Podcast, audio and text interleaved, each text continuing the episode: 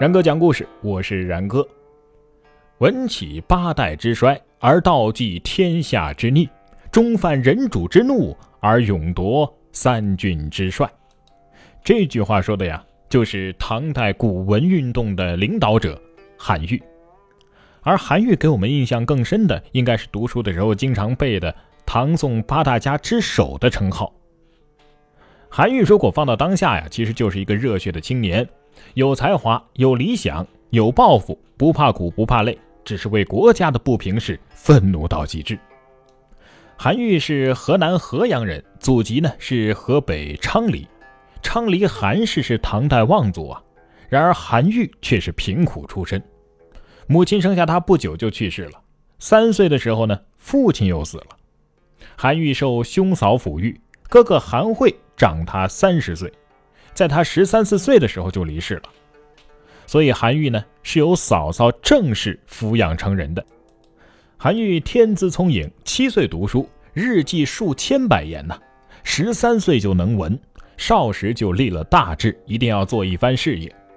在公元七八六年，也就是唐贞观二年，他来到京师应试，那是当时的全国统考啊，要比现如今的高考难上多少倍了。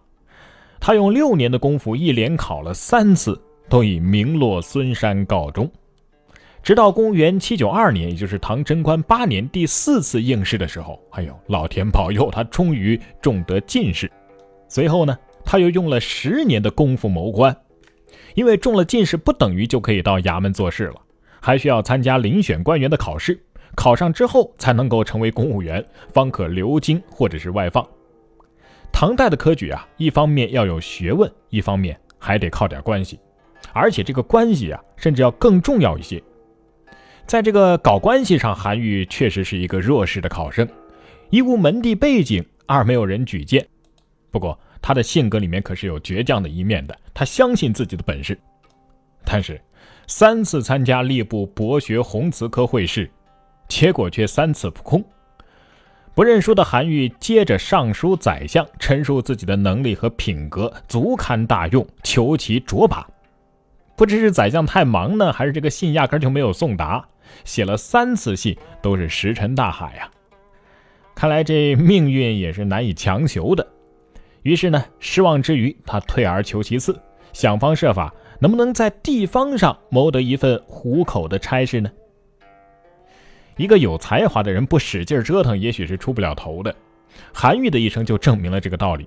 人从来就是一个矛盾体，他有长处也有短处，有优点也必定会有缺点。正好宣武军节度使董进赴任需要人手，他就投奔而去，在其手下呢任观察推官。后来啊，董进病故，他又转投到武宁节度使张建峰的属下任节度推官。不久，这张建峰也病故了。哎呀，不走运的韩愈是连一个小小的法官或者是推事都干不成，只好呢就回到洛阳赋闲。你看，从贞观二年到贞观十八年，他的遭遇就恰如他的那首《将归赠孟东野防暑客》诗中写的一样：“疏忽十六年，终朝苦寒饥呀！”就有这么心酸。当然了，文学诗歌那必然是有夸张的成分，所以可信也不能全信。但是这十几年韩愈的日子不好过，却是事实。韩愈的一生啊，怕穷是出了名的。有一篇送穷文，大谈穷鬼之道。元人王若虚讽刺他呀：“韩退之不善处穷，哀嚎之语见于文字。”还奇怪他呢，退之不忍须臾之穷。但是俗话说得好啊，三十年河东，三十年河西。韩愈后来发达之后啊，变得很会搂钱。渐渐的就富有了，一直到了富得流油的地步。咱们非常熟悉的唐朝诗人刘禹锡就这样形容他：一字之价，碾金如山呐。他的稿费之高，那是骇人听闻的。但是，即便是有了钱的他，为人也好，为文也好，仍旧是哭穷不止啊。俗话说，每一个成功的男人背后都有一个他呀。韩愈的妻子姓卢，这卢氏啊，比韩愈小七岁，生于范阳。呃，也就是现在北京的一个市郊的一个小官吏的家庭，他的父亲叫卢仪，曾任河南法曹参军，这是个老实人，因为不受重用，最终呢是抑郁而死。他的母亲苗氏是出身于书香门第的，这是卢仪的遗世啊。卢氏呢，也是一个公诗善文的人。有一次考试失败之后，韩愈就向卢氏说：“哎呀，说以前取名这个‘玉’字，就是有超越的意思啊。从小我就立志超越前人啊，能够有所作为。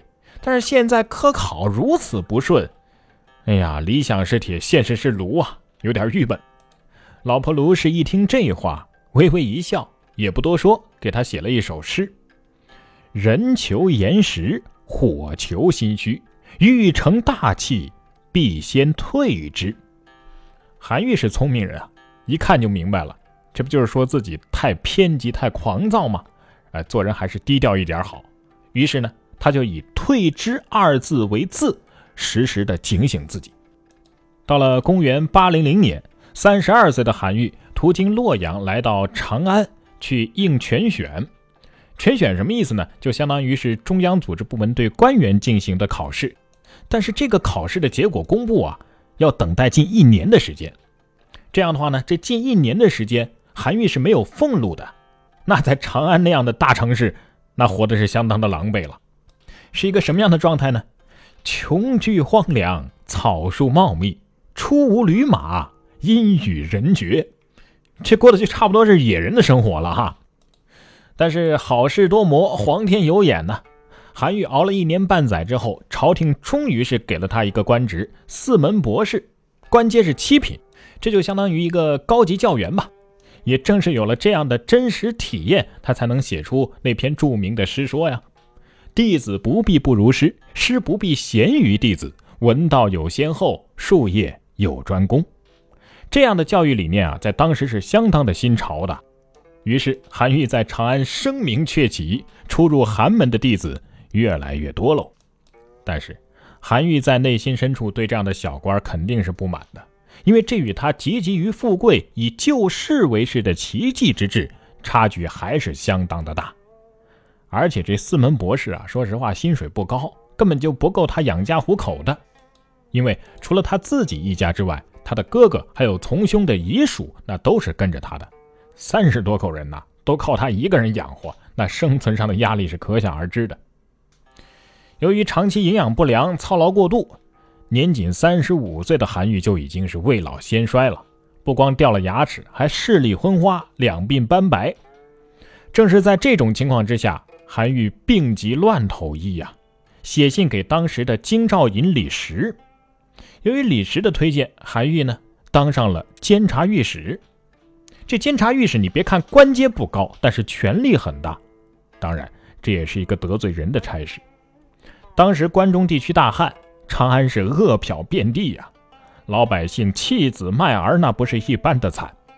但是，身为京兆尹的李时睁眼说瞎话，对德宗皇帝说：“哎呀，今年虽然说有点小旱灾，但是庄稼长得挺好的，收成没问题，老百姓的税赋可不能减啊。”这个时候，韩愈立即上书德宗，反映了关中旱情的实情。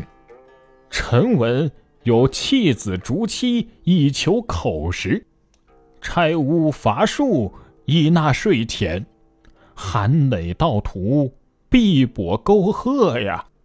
然后呢，希望德宗能够减免税赋。这样一来的话，不就相当于是不点名的告了李时的状吗？然而李时这个人后台很硬啊，那跟皇帝是一个姓，是皇亲呐，姓李，所以韩愈这一状啊，根本就不可能整倒李时，反而彻底把李时给得罪了。于是这李时呢，暗中使坏，韩愈被贬到了广东阳山当县令。阳山令时期的韩愈呢，当然也抱怨过，但是也慢慢的学会了接受，开始慢慢的欣赏阳山那藏于深闺的山山水水。闲时呢，就坐在黄川的河边钓钓鱼，更多的呢就是与老百姓喝茶聊天，说说家常。据《新唐书》记载啊，说他在阳山的时候有爱在民，民生子多以其性自知。这就是韩愈，一个为国家热血不羁、有理想、有抱负的人。